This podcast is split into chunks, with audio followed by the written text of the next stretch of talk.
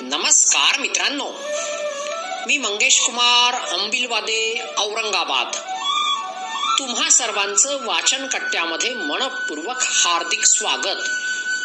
मित्रांनो मी आज वाचन कट्ट्याच्या माध्यमातून मानसिक व्यायाम हे सुंदर विचार खास तुमच्यासाठी घेऊन आलोय. लेखकाचं नाव उपलब्ध होऊ शकलेलं नाही. परंतु लिखाणाचं श्रेय मात्र नक्कीच लेखकाला देण्यात यावं. रोजच्या धकाधकीच्या आणि स्पर्धेच्या युगात माणूस यंत्रमानव कधी झाला कळलंच नाही.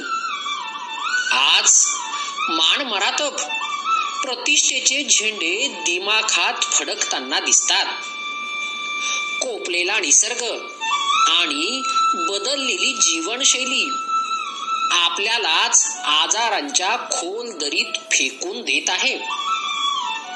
आठ दहा तास थकून आलेलं शरीर मऊ मऊ बिछाण्यात स्मशान शांतता शोधत.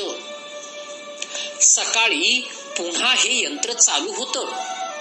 आणि वाऱ्यासारखं सैरा वैरा पैसे कमावणाऱ्यांच्या गर्दीत स्वतःला पूर्त हरवून बसत आणि हो जेव्हा स्वतःसाठी जगावस वाटत तेव्हा मात्र शरीरातील काही यंत्रणांनी आपली साथ मात्र सोडलेली असते. आजकाल व्यायाम शाळेतील व्यायाम योगासने थोडेफार फिरणे इत्यादी करून शारीरिक व्यायामाची कास धरता येते. पण मानसिक व्यायाम कोणी करत का? मानसिक व्यायाम मुळात ही संकल्पना देखील काहींना वेडसर वाटेल. याची व्याख्या सविस्तर मांडता येईल.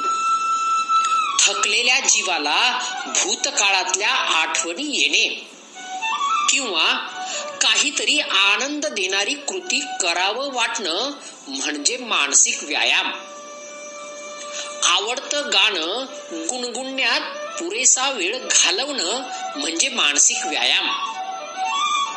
आपल्या आवडत्या छंदास पुरेसा वेळ देणे म्हणजे मानसिक व्यायाम.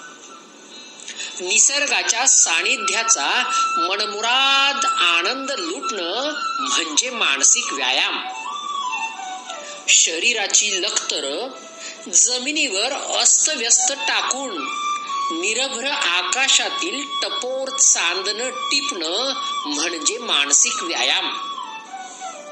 तासन तास एखाद्या कलेची साधना करणं म्हणजे मानसिक व्यायाम.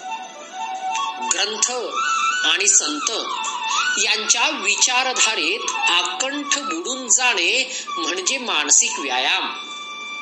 खरच आपण स्व उद्धारासाठी सगळं काही करतो. पण यातून मानसिक समाधान मिळते का हो? यातून पोटाची खळगी तर भरतच नाहीत उलट मानसिक तणावच पदरात पडतो.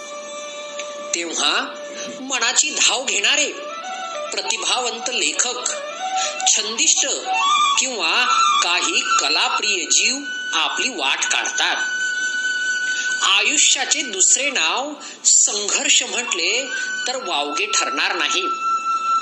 परंतु या तणावपूर्ण वादळाला चिंतेच्या राक्षसाला मनाच्या प्रवेशद्वारातूनच हाकलून दिले पाहिजे.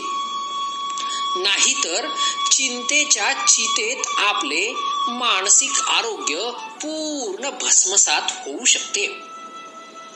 हसत हसत संकट कवेत घेणं हेच तणावरहित आयुष्याचं गुपित आहे.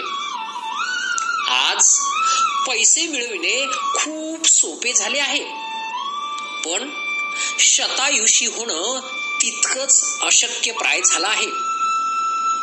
आवडत्या क्षेत्रात गरुड भरारी घेणं हे देखील मानसिक स्वास्थ्याचं उत्तम लक्षण आहे.